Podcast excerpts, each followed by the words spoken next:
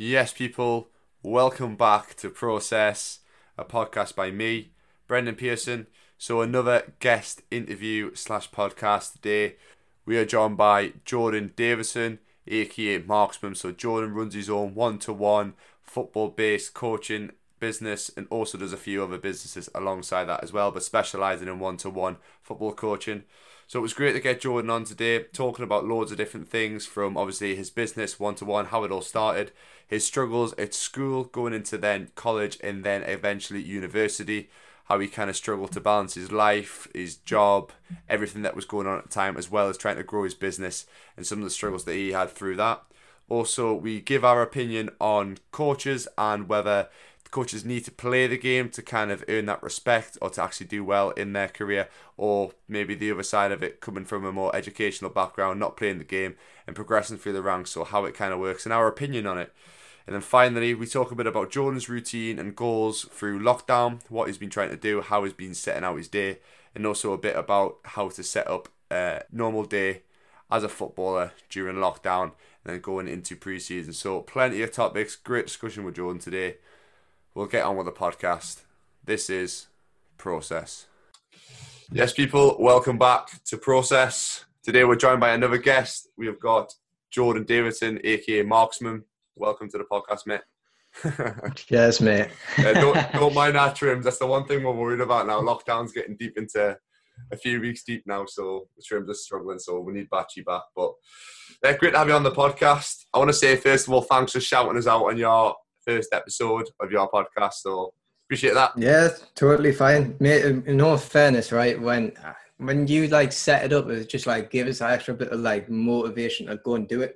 Felt like didn't like I say in the podcast, had no confidence to go and do it, and just seeing you mm-hmm. like do it actually helped me a lot. So that's I felt like credit credit where it's due, really. And I appreciate that. I, there's a lot of things in like life that you just need to literally just do it, and then things happen and like you look back and think like, oh, thank God I've done that then, or like you don't want to look back at you down the line like, oh, I wish I started then. So you're wasting time. But now, fair play.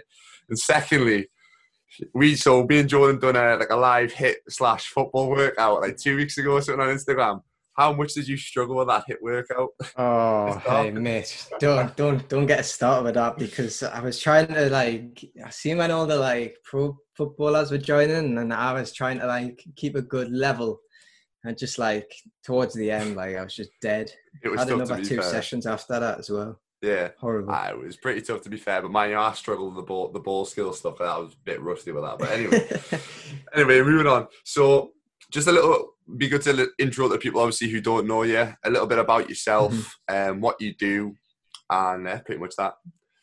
So basically, what I do, um, just just finished my degree studying uh, sports science and coaching. Um, outside of my academic stuff, I'm studying my UEFA B course for coaching.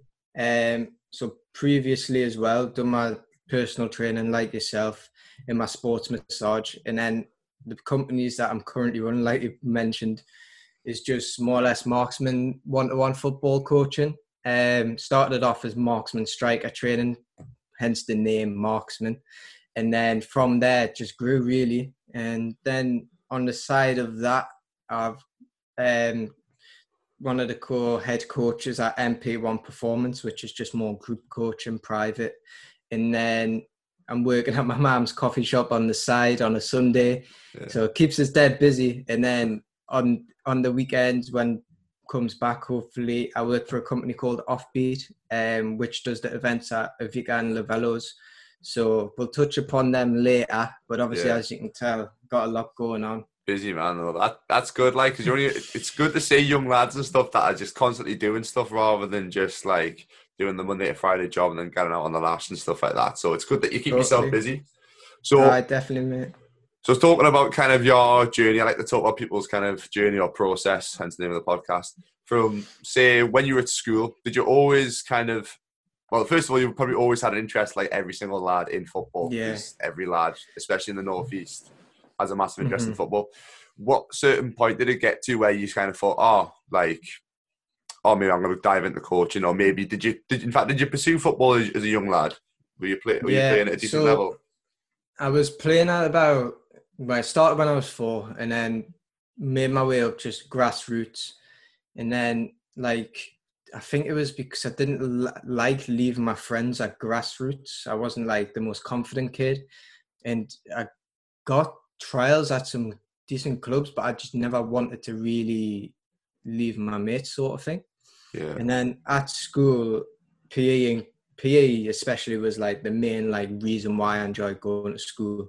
But within my school, I had such a good like group of footballers, and there was like just like being around them constantly was great for me. But then that also on the flip side, it was a negative because it it showed me that I knew what I had to do and be at that level to get into academy football, and I knew I was nowhere near their levels. So that's when I started taking an interest into business and also um, PE and coaching, and I wanted to really just help them achieve their goals, and that's what I was really proud of because I felt like if I can't do it, I may as well help someone else try and achieve Yeah. them. So that's more or less what made us get into coaching, and as well as like business sides, I've just always really liked business as well. Yeah. So what age were you when you started coaching, kind of looking into that that side of the game? So I started volunteering when I was about 14, 15. Yeah. So obviously that's like sometimes it's more unless you peak into football at times in development, youth development anyways. And I think it was about 14, 15. And then that was just volunteering at my local club on a Saturday morning, like nine o'clock. Um, so yeah, that was that was where it all started, and from there I just kept volunteering at like Northumberland FA, and then work experience there, and then I got a work experience at Newcastle Foundation, and then just kept growing interest and experience, and it just really had started to really want. I wanted it as a job. yeah. So academically, though, at the time I wasn't I wasn't too bright. Like I was actually quite a slow learner in terms of learning stuff that I didn't actually like have an interest in, hmm and I was actually I think I was predicted really bad results actually, and I, I, I think I proved the teachers wrong in GCSE. I know GCSE aren't that hard, but Yeah. obviously for me, It's still at that age. It is, mate. It's, yeah, definitely. And then I think I done. I went into A levels, and then I struggled massively with that like jump from GCSE to A level. I think the workload was just massively different to Yeah. GCSEs. What did you do at A levels? What did you study? I'd done business, I'd done PE, I'd done ICT, Yeah. and I'd done I'd done science, like a BTEC science. Uh-huh. So they're all like more or less grasps what I wanted to do in the future. Um, I think I dropped business halfway through uh, because I wasn't doing too well in that, and I thought it was quite hard in terms of doing four A levels at the time. And at one point, I actually found it too hard. Like it got it was that bad. I went to Tyne Met to do a coaching job, done all the contracts, signed everything, and I was they actually ordered my tracksuit, like sizes and everything. On the last day, um, my head just flipped. Really, like I just I went into the office, told them I was going to leave uh, sixth form, and this was in my second year when I was just about to go try and get into university, and then went in and they said, "You do know you're much capable of doing a lot better and going down that route of going to university and you can try and get a good job within elite sport through that. And that's where it really motivated me to go and do better just in life in general. And that's where my growth mindset really began because I felt like beforehand I, I just accepted being like rubbish and getting told I'm going to get rubbish grades. And I think Mhm. that was the turning point when I really like start to excel and that's how i got into university i was not predicted to at all and i Mhm. felt like just that having that someone from outside of my like social bubble tell me that i'm capable of doing something who doesn't really know me but sees me from a other point of perspective that really gave us them like the motivation i needed to go off and do other things so Uh-huh. yeah that's more or less from school to now really No, that's good. It's good. You can obviously see you've had like these little stepping stones. Like you obviously, there was a point when you were younger where you might have realised that maybe football wasn't the path. A lot of kids would kind of go down the path of like, what they call like losing their head or going off track. But you've obviously then took that say Mhm. opportunity and say, right now I can put my mind into coaching, which is a good thing. It obviously shows the type of person that you are, which a lot of people, like I said, probably wouldn't be doing that. You went down that path, going Saturday mornings, whatever, doing your coaching, and then you got to A Oh, levels and trust stuff, me, and mate. then yeah, Trust me, them Saturday, them Saturday mornings, especially when I turned about. I think it's when I turned seventeen. Like, I'll, I'll admit I wasn't the most committed at the time because it was volunteering.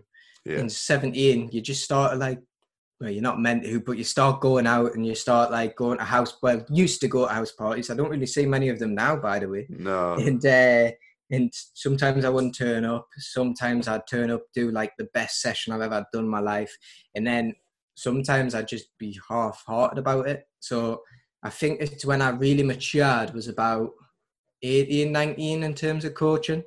I Yeah. felt like obviously I feel like you'd be lying if you said you were 14, 15 and you were mature enough to do football coaching or volunteer to a I don't know, to a big commitment. I feel like you'd be lying if you did, said that really. yeah. Do you think there was any reason why you matured? Was there like a, a moment or like a realization or Um, I think it's because I just couldn't do it turning up hungover like to football sessions. I felt like I just couldn't do it anymore.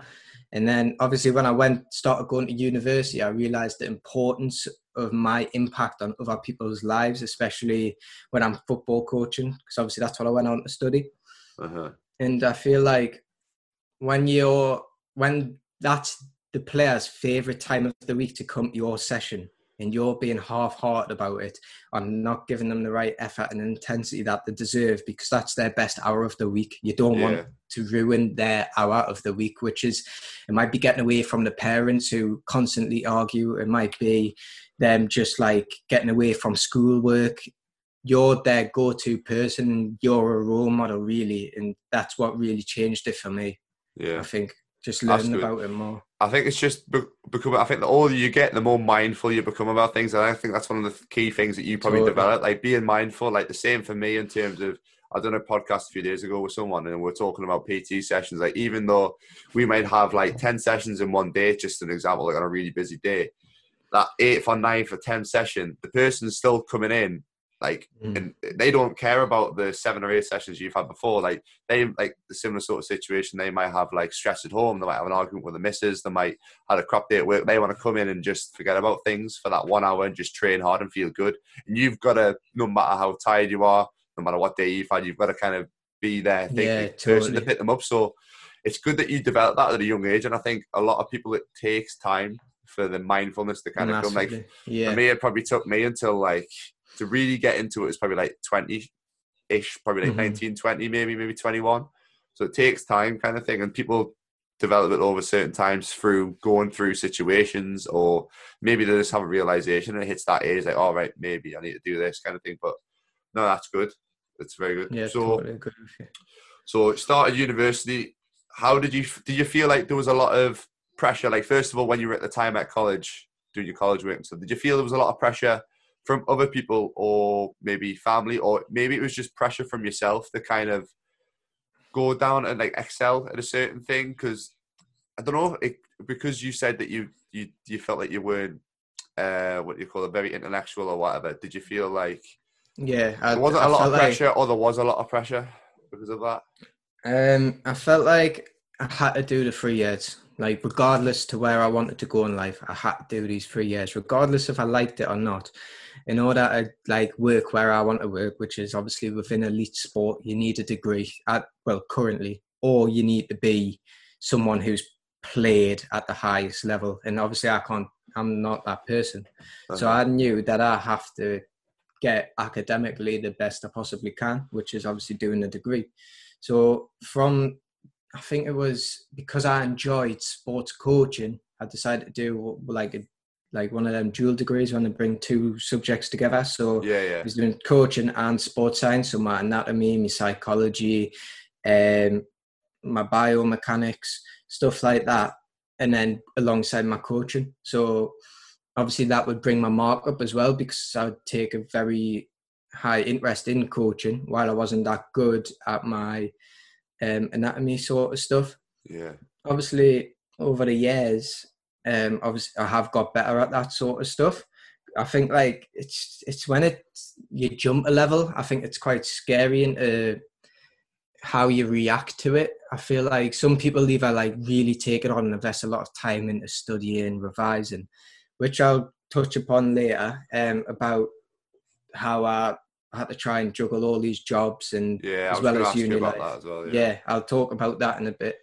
But it's just like I just knew that I had to do it, and regardless of how I liked it or how much I enjoyed it, I had to get through that. So that's what really kept us ticking and focused throughout the full three years, Uh-huh. even though it did get really stressful and really hard for me personally. Uh-huh.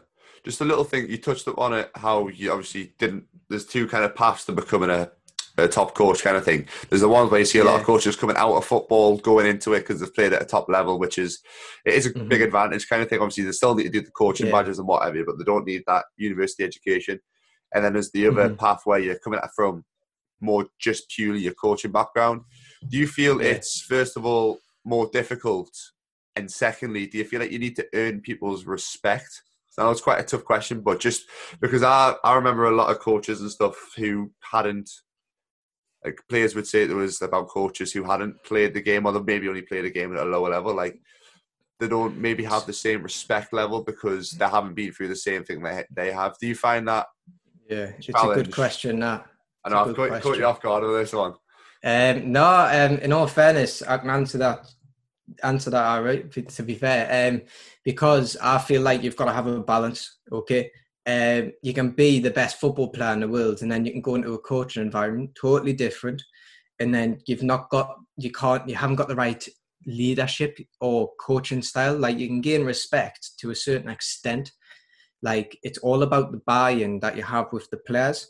And I feel like if you make a good start, like on a personal one-to-one connection, first of all, that's a benefit, regardless your manners, how you appear to that person, and then your knowledge, and then like you say, experience of what you've done in the game. So, say I don't know, for an example, say Wayne Rooney's a great player, but then he goes into like, say, I don't know, starts coaching Watford, for example. Don't know why, just random.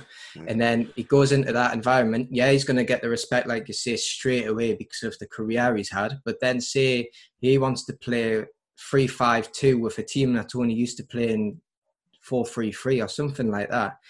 Then in the start losing the res- constantly, then he's going to start losing that respect as a manager. Of course, he's always going to keep it as a player, Uh-huh. but in terms, I feel like it's a key that you you've got, like you say, if pl- coaches have a good knowledge, but they can't replicate or demo the drills, I think that's just as bad. Yeah. Because you can be the brightest button in the world, but if you can't replicate what you want to demonstrate to the players, they're not going to give you that respect in terms of, well, he can't do it, so why should I listen to him, sort of thing. So, yeah, like you say, I think it's all about balance and coaching. If you don't have one thing, then you're going to lose it. And if you don't have experience, you're going to lose it as well. So that's why I kept coaching and playing throughout. So I was learning as a player and I was learning as a coach. And then I take the different point of views and things like you need, such as the playing experience, as well as um, learning from coaches I had, taking the best things away from them, then putting them into my coaching experiences. So, like, good question that because there is a lot of there is a lot of um, tension within. Like, I, I've realized, especially on Twitter, of people not liking these degree coaches. But I feel like if you've got a balance between both of them, experience and knowledge, then it's all right. I think it was was it not Sarri? It was not Sarri, uh, the Chelsea manager and Napoli manager. He didn't actually have a good coaching and playing career. I'm sure he didn't. I'm sure, Really? and I'm sure he uh, just developed these badges and experiences like in a, as a coach throughout. And now he's playing. I'm sure he's coaching at the elite level. Don't Yeah. don't take us on that because I'm, Yeah. I'm just sure off the top of my head it is him. There'll be a few, mate. But the thing, another point, like I 100% agree with you. I just thought I'd ask you the question anyway. But I 100% agree. There's got to be a balance. And as well, I've had some dickhead ex-player coaches, like some ones, and I think the ones like who are up and coming, who have been through education, are also a lot more mindful. I think. I think they've got that Mhm. side of it as well, and they think about it from the player's perspective, even if they haven't been a player themselves. And I know a lot of like old school footballers who have went on to coach, and they're just like the just dickheads. They, they, they, don't get that player like relationship. Like the they feel like because Totally. they've played the game, they think they're better than everybody else, or they think they've done this, that, and the other. And then also Yeah. as well, I think people who are coming up, they probably feel like they need to earn the respect a bit more. So Mhm. they maybe respect the players in a certain way or treat them a certain way, which players like more. Um, Mhm. But 100%, 100% agree that like you don't have to be an ex-player, you don't have to have played the game to be to be a good coach, and you've you've probably got more of that tactical awareness because you're watching the game from above all the time rather than playing the game because you miss things when you're playing the game as well. Yeah, Like, I've been, I've been, uh, I've been in positions when I've played a game and then I've thought I've done the right thing. I've looked back at it on a clip and then it's the complete wrong thing. And my coach has said, "Oh, you should have tried this, this, this, and this." That you see the game completely different. Yeah, definitely. It does open your mind up coaching. I felt like I feel like any player should actually get coaching education because it might open up a door for them and later down in the line. Yeah, It also increases your knowledge of why your coach might do stuff. So you get a better understanding of the coach. And then three, you also get a better understanding of the game and the tactics. So I feel like down the line in the future, obviously the FA should not only like bring out co- uh, parent education, massive on parent education needs to improve. yeah. and then- Especially for young, you have seen some like Totally. aggressive parents at young kids' games, like getting out. It gets out of hand sometimes. Yeah, and then um, and then down the line, player. I know they do a bit of player education, but I don't think in terms of like coaching, etc. Uh, they could possibly do more. But yeah, it was a good question. I, Yeah, I yeah. like that one. It's a good debate, actually. Yeah, it is a big debate. Like, there's probably people who have got opinions on it. There's probably players who probably think I would only want to be coached by the next player because they respect them or whatever. But I Yeah. think you've got to be very open as a player to what your coach has. And if your coach comes in, he's never played before, but he's tactically fantastic. He gets on with the players. He knows how to like player management and stuff, which is a, which I think is what probably. Don't know what your opinion is like, in terms of player management. It's like nearly up there in terms of importance of being tactically good and ha- having the player manager. Because if you've got all the knowledge in the world and you know how to play formations and set the team up, but the players don't Mm. really like it or they don't want to listen to you, then it's pointless. Uh, Yeah, which is another, definitely. another topic. Anyway, so talking a little bit about your business, obviously marksman one to one crit training. How did it kind of all come about? How like how old were you when you started it, and how did it all come about? So I think I was it was last year actually. So I would have been about nineteen. Um, oh wait, no, twenty. I'm getting my own uh, birthdays mixed up now. I I just turned twenty-one. Um, so the initial idea come from me thinking about my previous playing experiences and what annoyed me as a player. So I thought about it. Um, I didn't actually think about it a lot, you know. Like I think it was just it was on the fourth of January. I was bored and I was thinking about business ideas because, like I said, I like I do like my business, and I was thinking about the multiple income thing, which I was talking about in my podcast, and I felt like players don't get enough attention to reach the top of their game. Like you go in uh, your hour or two a week coaching, and you get coached as a team, unless you've got the right resources, like you would in the academy, to then get your individual coaching. Yeah. And I felt like players who obviously were like semi-pro, amateur. That's what I set out at the beginning, anyways. Amateur going into semi-pro who didn't get the right attention, and also provide um, enjoyment for those who fell out of the game. Because I feel like when you go into a one-to-one environment, I think you enjoy it a lot more sometimes, rather than just going getting absolutely blasted in football, fitness sessions, etc. So I feel like for enjoyment, fitness, and just like confidence, really. I think that's what I set it off originally at. And I took myself into the deep end, really. I think it took it. I didn't actually think about setting the business up at all. And I think looking back now, I would have done that differently. Because I started with just publishing the idea. And then I got some graphics created and then tested some drills out with some of my mates who obviously play at a decent level.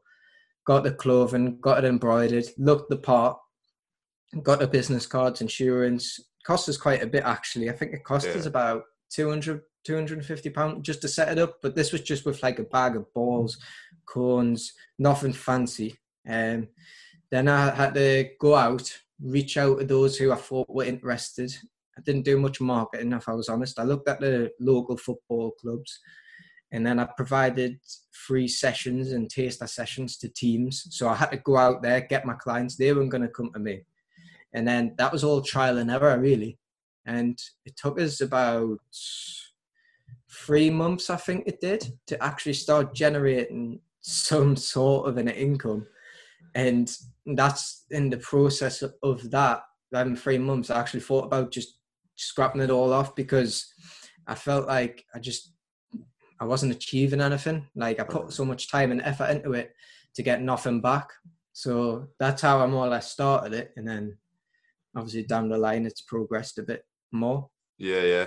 So obviously talking about the one-to-one side of it, you mentioned a little bit like how you felt that there isn't enough ten- attention put on individual players in training sessions, and I even feel kind of even at like academy level and stuff like that, you still so there is occasional times where coaches would do one-to-one stuff here, but like for me as a mm-hmm. goalkeeper, you, you do get that like quite a lot. But as an outfield player, I feel like you don't really get that, and everybody's got their individual weaknesses. And I think the point that you made as well about building people's confidence, if you're getting one-to-one stuff, you're like the center of attention in a way. And I think a lot of players do need that, especially ones that maybe the head's down or they fell out of love with the game or the confidence has dropped, sort of thing. And I think that one to one time is there's like a gap in the market for it. Like I've never really heard two. I've heard a few people in terms of goalkeeping. I've heard of one to one training, but outfielding and stuff, I've yeah, really heard too much. So yeah, yeah, there's loads of goalkeeping stuff, but for outfield, there definitely isn't uh, sort of stuff. So it just goes to show you started off with like little bits and bobs and stuff. So, which kind of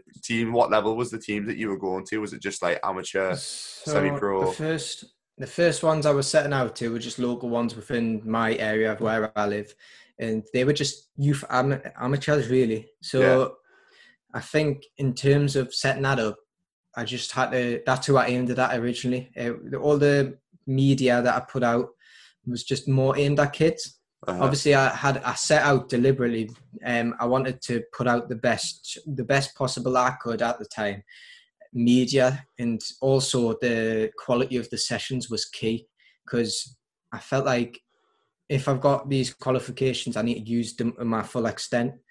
And I don't like people or coaches who are in it for themselves. Yeah. For just the money. I felt like you, you're only going to be 50% of the 100% you can be if you're just in it for the money. Because if it, obviously, you, like yourself, you're in it because you enjoy it, you, you want it, yeah. to make a change, you take an interest yourself. I feel like if you're just taking an interest in the subject yourself and you you're just in it for like a job, I feel like nah, not good enough. I felt like you've got to like take pride into what you do, and that's exactly what I set out to do from the beginning till now. And I don't care who I work with, whether I be an amateur athlete or a professional athlete, I'll still give them the best, like yeah, our session that I possibly can, and the amount of attention that I give them, and the quality of the content will all be scientifically proven, and there'll always be a reason behind things. And I've mm-hmm. realized that obviously working with you a lot recently, you need to be around the right people to get that and to to keep it up and to find new ideas. I feel like once you get into a process of just looking at stuff on Instagram and then taking it and then replicating it, and you don't. There's a lot of coaches now on Instagram who just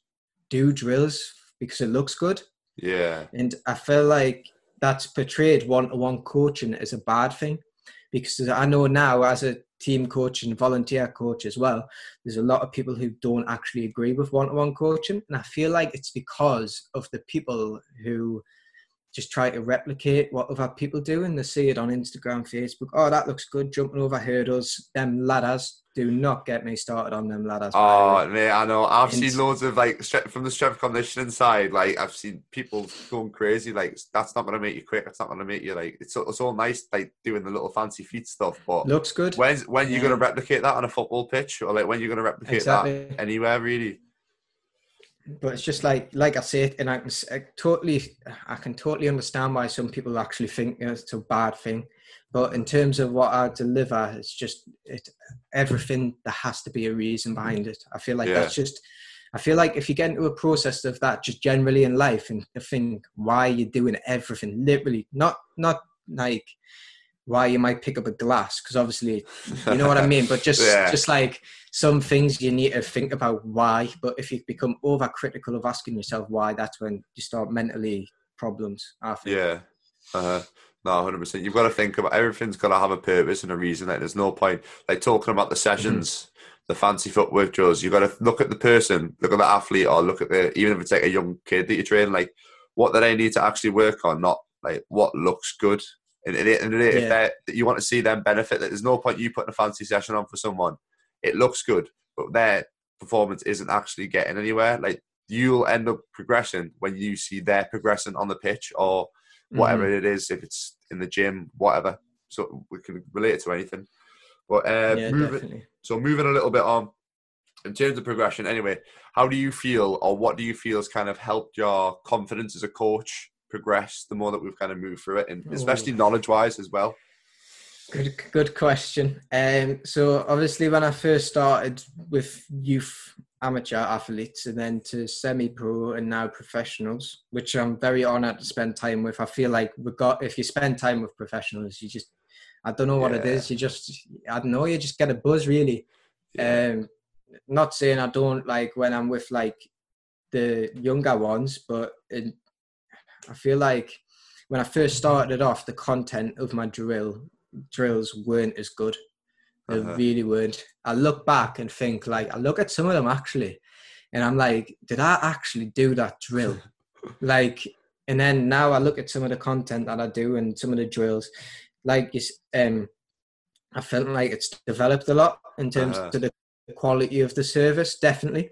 So in terms of knowledge wise, my knowledge def like I think my knowledge has definitely improved, but that's through reflection, looking back constantly at stuff that I've done and also just through obviously learning along my degree alongside of that. So, like I say, everything's got a reason behind why I do everything. Why I might have brought like um, some of the GPS monitors in just to track how well the player's actually working, and then stuff like different bits of equipment, um, such as pole. Um, I started to bring in, I think it was poles because I used them as hurdles as well as also just to, for movement yeah. patterns, stuff like that. I felt like my knowledge in terms of the use of the equipment and also the content of my drills has improved.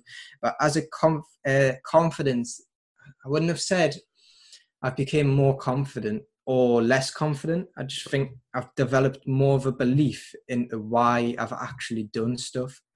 Um, why I do specific things or drills within the session. Um, I just mm, working with better athletes hasn't really affected my confidence. Obviously, I get uh, more nervous than I would because obviously I'm a bit more pressure. Yeah, yeah, a little bit more definitely. Pressure.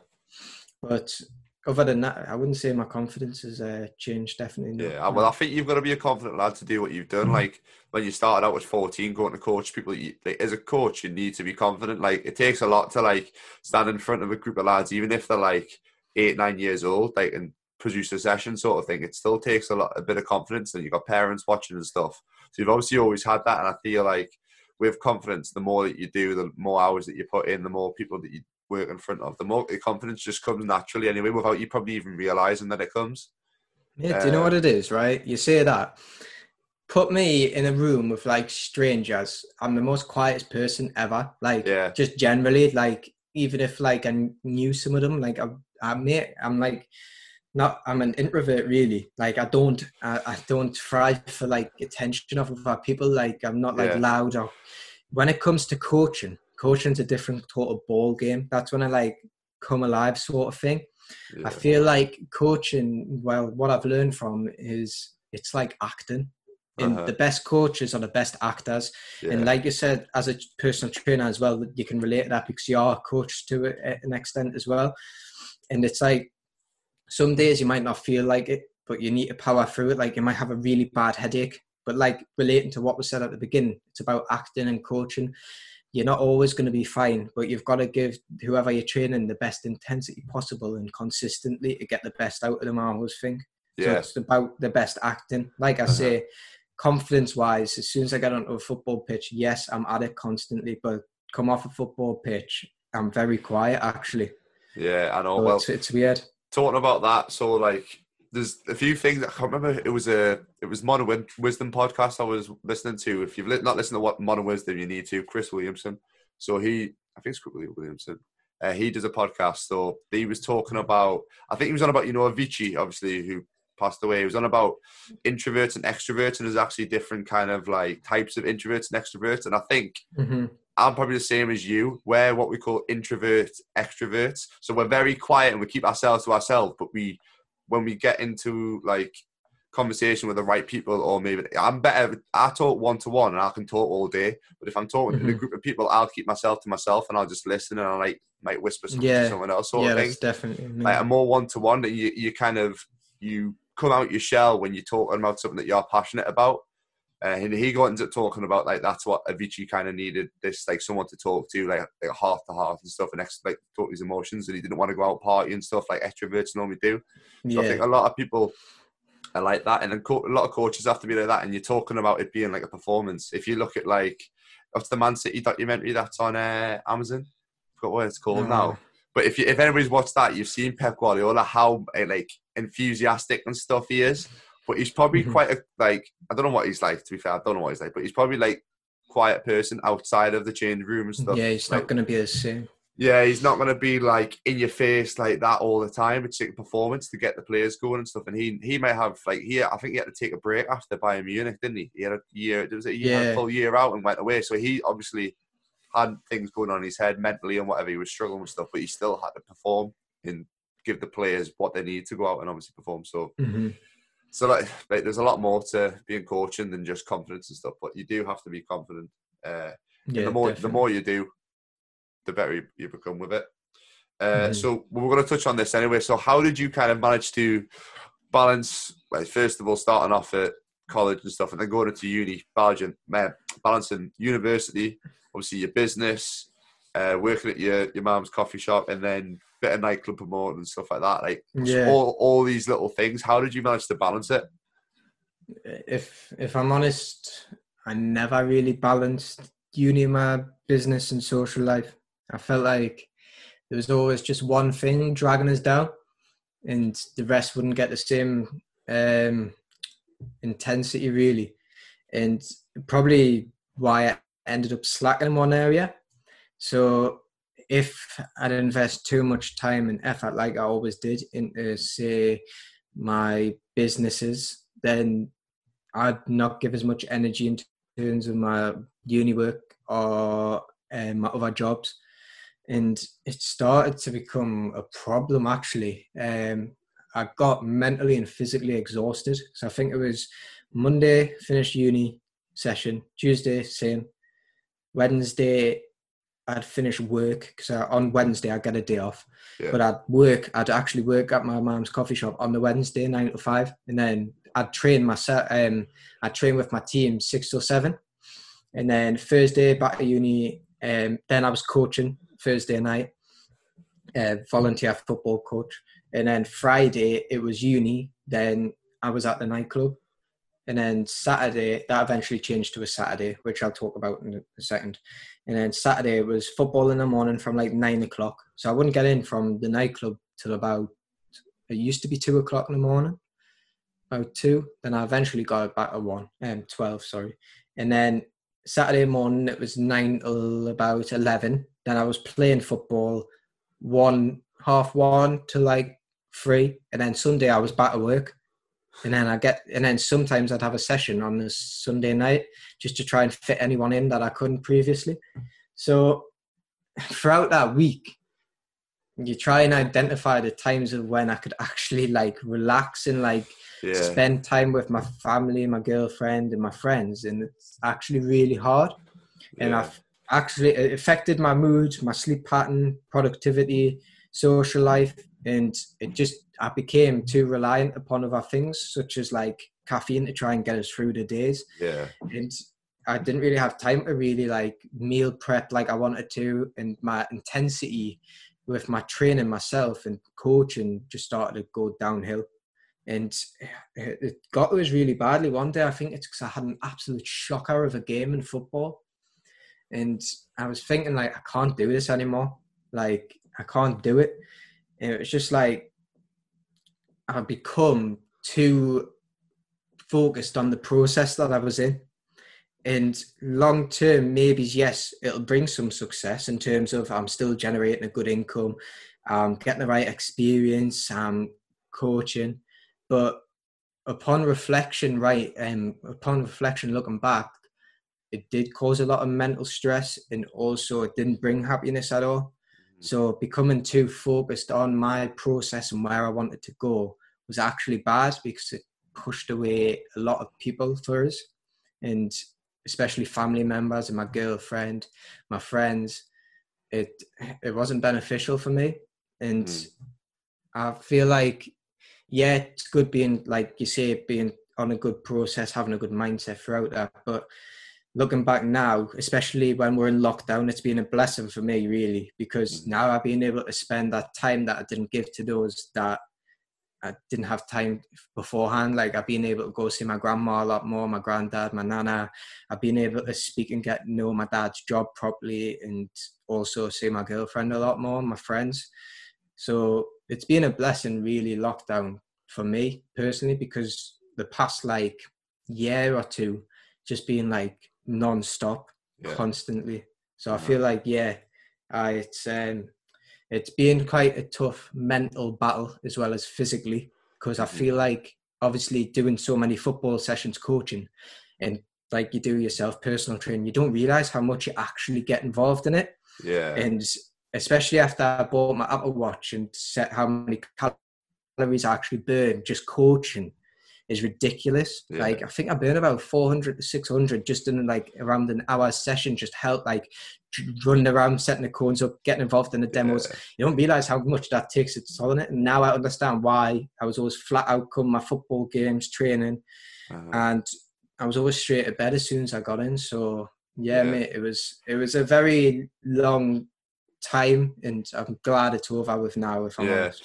The thing that there's loads of great points there, mate. Like balance is a big thing, especially when like being like an entrepreneur, entrepreneur, a businessman, especially being on, on your own. You have to kind of. I always feel that you do have to have a good stint where you do kind of run yourself into the ground. Mm-hmm. It, it's some to kind of get to the point where you can actually be a bit more flexible and have like a bit more balance. At the yeah. same time, you you you can't burn yourself out too much because then it like it starts affecting other parts of your life. Like if you've got a girlfriend or whatever, like your family and stuff, you you can't get it let it get to the point where it's starting affecting that. Or sometimes it actually takes it until they get to the point where it's starting affecting other parts of your life or even your own health. Mm-hmm. Like you were talking about smash like having caffeine and the long nights that you probably weren't sleeping well. And I was gonna I'm gonna do a no. podcast talking about caffeine and stuff like that because a lot of people don't realize the effects of like how much uh, having poor sleep can affect you, especially like like long term. Uh, if you're not getting enough sleep, if you only get like four, five, even six hours a night, long term, it massively affects your health. The caffeine, constantly moving around and not giving any sort of time to just chill, um, mm-hmm.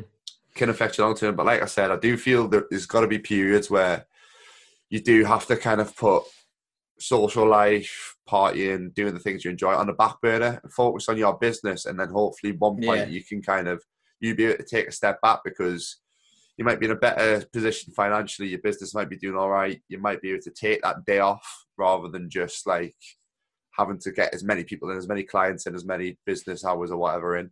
Um, mm-hmm. But it does take a lot of grind, as they call it, grind, to get to that point. Which yeah. it's kind of good. Like the same as me, lockdown's been a blessing because I can kind of back off obviously not doing one to one stuff, I can kind of back off and focus more on my online stuff, which is quite nice because that's the stuff that I like haven't had enough time when you're doing God knows how many hours a week. Yeah, totally, mate. You know, you say that right? The amount of people I train, right, like a week, and I wasn't actually getting the chance to train myself. You know, I was thinking like, no wonder, like I'm not at a fitness I used to be, like level wise.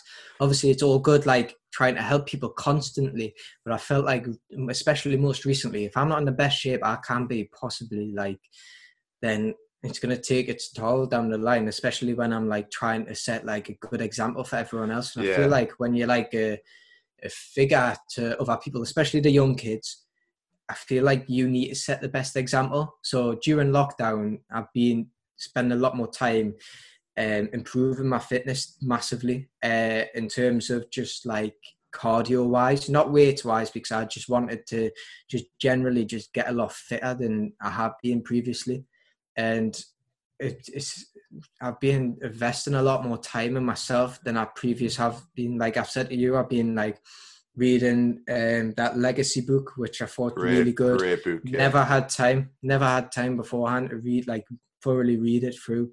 I've been doing like online courses. I've always said I wanted to do, yeah, and I've, it's just like stuff like that, like just like engaging with people I've never been able to engage with. So, in terms of lockdown, it's been really good for me, especially with just finished my degree. Now I can focus on like the things, like I've said before, of, that I've never had previously. So Yeah. I'm quite happy in terms of like right now, just mentally and also physically as well. Yeah, it's just you've used this time to kind of invest in yourself, which is I think lockdown's been the perfect time to do those things that reinvest in yourself. And you talk about you up your fitness levels and stuff. That'll first of all like help you when you when it comes to those long days and stuff because you're gonna have more energy. You're fitter. You're gonna be able to like deal with more volume Yeah. in terms. Even if you're just demonstrating sessions, you're not actually doing them yourself.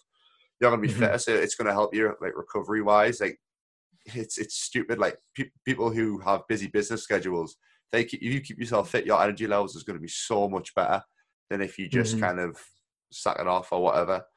And also a big thing that I believe in, especially in the industry that we're in, like obviously you have more football and more fitness, but you are your own business card. Like you've got to look good, especially in my kind of industry. If I Mhm. there's some personal trainers I look at, I'm like, like I wouldn't Yeah, be, I wouldn't be going to see him because he doesn't look in good shape. The people who I follow, the people who I would buy programs off or one one to one PT off, they've got to be absolute machines. If I like, they've got to be where I want to be, the level that I want to be at. Like you're working Mhm. on your your football skills. I've seen you've been doing. You've been working on your fitness. So especially when you're demonstrating the sessions, if you're out of breath and if you're struggling and losing the ball when you're demonstrating stuff, doesn't look good if Yeah. you're thinking like he's telling us to do this, but he, he- like he can't do it himself. Fair enough, you're not going to be at people's level No. with you with top pros and stuff, but It Like- totally. Do you know what it totally relates back to? That coaching. If you can't replicate it, you're not gonna set a good like.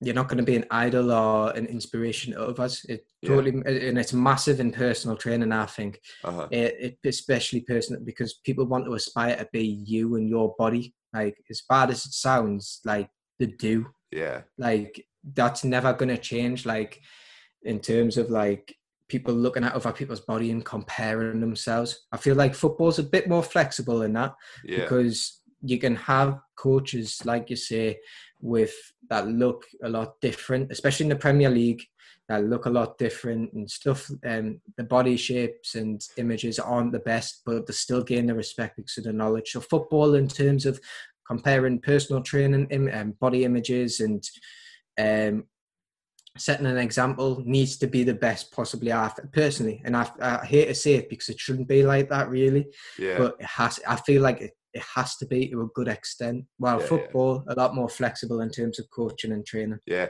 I think in terms of football, like it's more the ability on the ball. So that's like your business card. If you've got a coach who's decent on the ball, like I've trip team coaches like who have joined in sessions and they're ridiculous, and I just look like I, like you get respect earned straight away, and then also you can have a bit of banter Yeah. with the lads and stuff if you've got a like if you're a decent footballer and you join in sessions and stuff.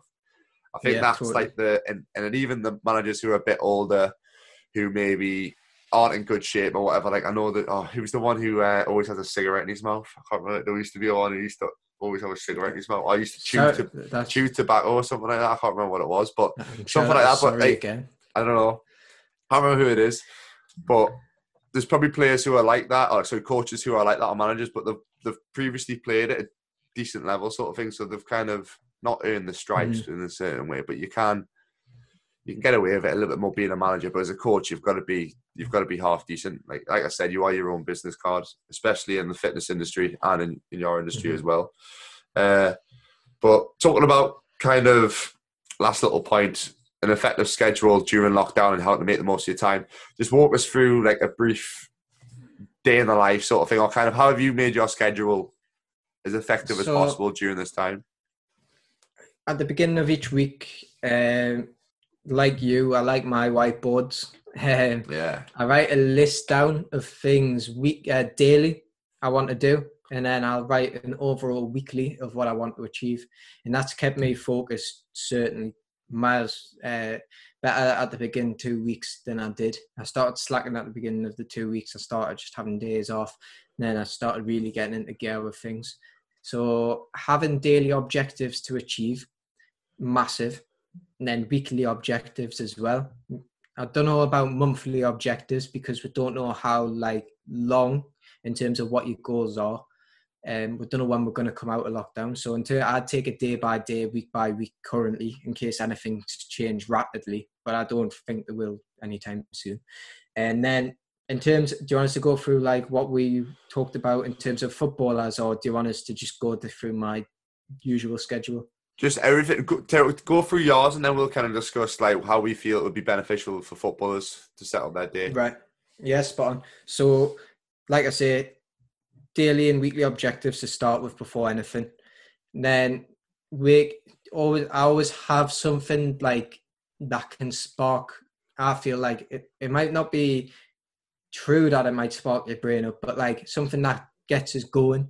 And I feel like always having a coffee in the morning, someone else might have a different thing. So it might be like splashing the face with water, like cold water. Yeah. I always use a coffee to spark my day up. And then it might not have an impact, but in terms of me mentally, it does to me. That's just yeah. my own like proper spark of my day.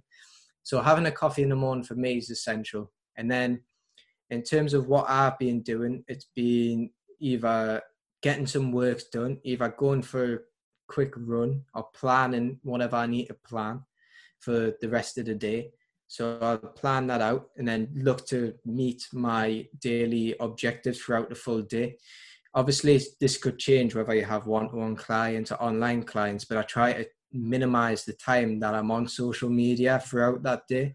And usually I just like look back at the beginning of the day and I think it's the end the halfway point, um, like around 12 ish lunch, then about at the end. And that just obviously keeps us updated, but it's I'm not spending too much time massively on it. And then towards the day, like yourself probably does, you start to like cool down, um, reading either a book, listening to a podcast on my walk, and just really taking other aspects of life into consideration rather than just like social media, social media, yeah. playing on your PlayStation. It just, I feel like reading and podcasts now massively just open your mind up a lot more. And it's something that I've tried to not do as much in the past because some people, especially when you're younger, you find it boring. Yeah. You do. You find listening yeah. to podcasts and books boring, but you start to realize how beneficial these like tools are into sharpening your mind a lot more. So in terms of my daily schedule, it's very flexible, but it's got the basic essentials of what I need to do. So I'm not restricting myself. Oh, I've got to do this at one o'clock. I've got to do this at two o'clock because nobody's going to be able to do that. Yeah. Like you give your rough, like yourself does in the morning, nine o'clock we do a workout, but from there you're not going to say it yourself. Oh, I've got to do this by nine thirty. I've got to do that because long term it's not going to be effective at all yeah i think as well if you set times on stuff like there's going to be certain things where you can't like procrastinate all day and do something like waste mm-hmm. time pretty much but you'll kind of like beat yourself up if you don't get this word done in an hour like you just take your time of it and make, get it done to the best of your quality as long as you give yourself enough time to get all the set things that you need to get done on that day done like don't worry about ticking off a big 20 page of like list of things that you need to do just focus on like it's the 80-20 rule that I think I've uh, I don't know if I've talked about it before, but like try and get that that top twenty percent that you need to get done. If you get that done on a day, you'll progress. And then obviously, if you can get the mm-hmm. the other eight things that you kind of need to do, like that, they'll be beneficial to do. Try and get them done in the day if you can, if you've got enough time. But then then one or two or maybe three things at the top, you need to get them done. And then if you just keep getting them done, you'll progress. So don't yeah, think to worry, worry about that too much. But yeah, setting out your mm-hmm. day, like having that little, I like the little trigger, like sort of thing, or I forgot what you call it. Um, I forgot what they call it now. There's like a name for what it is, but like a trigger thing, like footballers do it. Something like having a routine, something before a game. Uh, yeah. I forgot the name for what it is now. It's like a psychology thing, but having something like that, like for me, i am up, cold shower, diary, walk, then coffee, and then I sit down on my way. So my routine's a little bit longer, but having that routine having a coffee or something in the morning. Just obviously the, the mm-hmm. caffeine sparks your mind anyway. So um, yeah, so we'll move on to like a football routine. Do you have any sort yeah. of how would you set out in terms of? I feel like I'll let you put where what I say in a order or on a Mhm. day about Yeah, yeah. seven for a full week. So I feel like you need to first of all, I feel like you need to do stam- stamina training, and it needs to be varied, definitely massively. But I feel like going on runs, especially massively recently, I've had players come in who's doing loads of running, and it's all in straight lines. So it's not football Yeah. conditioning at all, because obviously your hips and your muscles and different joints are going through a lot more than just running a straight line constantly with the occasional turn. It's Uh-huh. completely different to football. Football is very explosive, changing directions, and that's why people find when I put them into my stamina training drills a lot harder, and it's more conditioned, obviously, to the sports. I feel like essentially everything needs to be conditioned. Like I say at the beginning, needs to have a reason why you're doing it. It's good, yeah, going for a two mile, three mile run for endurance and just health and well-being. Put a footballer in to that environment, sharp changing directions constantly. It's gonna on your joints and muscles, especially. It's gonna have a different Uh-huh. impact massively. So stamina training, but it needs to be varied, like I said. Mhm. Speed and agility, but not the ladders. Yeah. Um, I feel like mobility and um, stretching massively key part. I know you'll touch upon that massively Yeah. because you're a good man in terms of doing your stretching and mobility. yeah, I love my mobility. Um, so stamina, speed and agility, mobility and flexibility. Um, I would definitely say ball work because a lot of people have been forgetting to actually get touches on the ball. yeah. And when you go back into that football environment of getting many touches on the ball as you can, it's the transition from not doing that is going to be a lot different. And I feel like running with the ball and without the ball is totally different. Um, so ball control, ball technical skills, keep them up regardless of how easy they are. And then I would say reflection and also analysis looking at other footballers constantly just because you, you're only seeing your view of football and others around you but you're not taking the best you, you'll take good parts but they're only from like the players who are the same ability as you around you Yeah. if you watch say the elite um, athletes and their mindset um, the last dance michael jordan great Yeah, watching that at the minute that. if you take little parts of the and put them into your game, um, little pa- parts that you like, and rep, try and replicate them. not saying try and be that person, but if you take little parts of their game and put them into your game, you're certainly going to become a better player. And then, so that's what I want you to try and put in Yeah. when to just Yeah. all them things more or less. Yeah, I'll quickly run through because I think we're going to talk about it a little bit more in depth on your podcast. I'm going to end up coming on yours anyway. Did, we but- talk, did I say strength training as well? Ah, yeah, well, yeah, I was going to say I? we'll talk. I think I did. Yeah, but we'll obviously strength and there's a strength and conditioning stuff as well as massive for footballs. But you talked about Mhm. stamina, obviously not just running straight lines. I think obviously you need to build an aerobic base. So going for like your long distance runs and stuff is fine. Probably I wouldn't waste too much time like once a week for that sort of stuff's good. Just obviously having a general aerobic base, being able to run, you need to be able to do that because you do like I Yeah. think I take 10k something like that on average, like a footballer does in a game, roughly. Yeah, Obviously, is, a fluctuation in position and stuff, but you want about changing direction and stuff like that.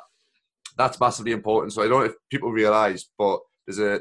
It was I heard this from a strength conditioning coach called Cal Dietz, who's an American. He does NFL players, hockey players, everybody Mhm. but actually running like laterally. So if you ran side to side, obviously not facing forward, just like laterally running side to side, like side Yeah. step sort of thing, you're actually your body your body isn't actually used to run that way, so your heart rate increases more than you would if you ran in a straight line. A lot of people don't realize that because your body like it's like moving like a crab, pretty much. It's the simplest way to move it. If you move that, your heart rate actually goes higher than if you were to run in a straight line. Obviously, you have to run at a decent pace to get to that Yeah. point, but working that, which is probably why people find it harder to do like the, the shuttle drills and stuff like that. Working Mhm. different things like that. Also working different paces. So not just doing your half an hour, 5k, 10k runs, splitting it up as well. Because football, like, like perfect example, you never constantly run. You're always stopping, starting, and you're always working at different intensities. So different intensities, whether you split your sessions up like four minute runs with a minute rest, repeat them a few times, or you go to a shorter distance sprint stuff. Um, so you're working like pitch sprints. Uh, there's a few ones you can do like box to boxes. So you like walk the length of the box, sprint to the other end of the box, walk to the touchline and back, and then just repeat them a few times. There's loads. Um, red zone running's a good thing. Want to follow for stuff like that. I know Oh, they've yeah, got quite got a good. They've got quite a good uh, bit of stuff on their Instagram and Twitter and whatever they have. Um, but varying the intensity. So split them up. So I normally have like one stamina day, base running day, which is just like your steady run, keeping it in a nice uh, steady pace. Also try and breathing through your nose. The I'm gonna I'm reading the book in a minute, which is big on uh, nasal breathing. Just because you could, I've put a Mhm. post on it, so check out the post. It tells you a bit more about it. But pretty much, yeah, it's more beneficial to breathe in through your nose for a long period of time rather than trying to mouth breathe because mouth breathing creates a lot more stress than nose breathing. So you want to try and keep your body as calm as possible. Obviously, when you're doing sprints and stuff like that, it, it's very, very hard to breathe through your nose. So sometimes you might have to breathe through your mouth. But practicing that, like check out my post that I've done on that. Um, see working different angles and stuff like that. And then the strength conditioning side of it, which we'll touch a little bit more on your podcast. Loads of single leg works, loads of plyometrics, because obviously you want to be explosive, moving side to side, jumping up for headers, changing direction, which will transfer over to into your agility, uh, acceleration work. Um, loads of hamstring work as well, because a lot of footballers get hamstring injuries, which will help them in running. But that's just briefly core stuff, single leg stuff, hamstring work like glute bridges, Nordic curls. But like I said, I'll run through that more in depth in Yeah. our podcast. So that's just briefly mobility. Got to do mobility. Try and do at least I say 20 minutes each day. So there's a few S&C courses which recommend a two to one ratio of training to recovery. So Mhm. pretty much I always stretch for at least 10 minutes after I train. And then, like you said, ball work, get on the ball as much as you can. So that's pretty much Yeah, everything definitely. covered in terms of the routine. How to split it up, there's obviously certain ways you can split it up to be most beneficial, but you need to make sure you have your rest days as well. So I at least one rest day, I think at the minute, because you should you should have kind of like a week off, maybe completely do nothing, then go build it up back into training. But because we're on Yeah. lockdown and preseason is well, to be fair, we don't know when preseason is going to be. I know a few Mhm. football teams are back at the minute, but um, you can probably hammer training quite a bit at the minute, and then just kind of taper down a little bit when you get closer to preseason, so you don't burn yourself out. But like I said again, we'll run through that more in depth. But I think that's pretty much Yeah. everything we wanted to cover. To be fair to this, we'll probably be in about an hour. So we'll finish off with the three the three questions, which I know you've prepped for a little bit. Uh, Yeah, three questions. First one: uh, three people, past or present, who you'd like to invite round for dinner. So uh, I thought about this one, but who I'd get the most interesting conversation within the three. Yeah, So I p- picked Cruyff, um, Kobe Bryant, and Bill Gates for massive uh, yeah, in the head and and just in terms of like just a general conversation and experiences you could get out of them three would Yeah. be massive. yeah. Good little dabble of athlete and business as well. Because Bill Gates, like he's he's an empire, isn't he? Well, it was just when I was uh, researching Johan Cruyff, it's I looked and had and it, the amount of people that like referenced him with the influence that he's had on their life and career was massive. Like there was like a list like that long. It was so that and when I went over to Amsterdam and Ajax, there was a lot of information on him, just like someone massively who's had an influence on football as a whole yeah, as well as also playing styles and tactics. So I feel like he would bring a lot to the table as well as Kobe Bryant, who's an amazing basketball player and also an influential speaker. And then Uh-huh. Bill Gates in terms of business and also his mindset was massive. So Yeah. yeah, very smart. All very smart fellas. solid, solid three there, and then three people you'd want to train with. So that could be in the gym or football wise. So I picked Mike Tyson because I was watching a video the other day of Mike Tyson for the first one. He was just an absolute animal, and his mindset as well, massive.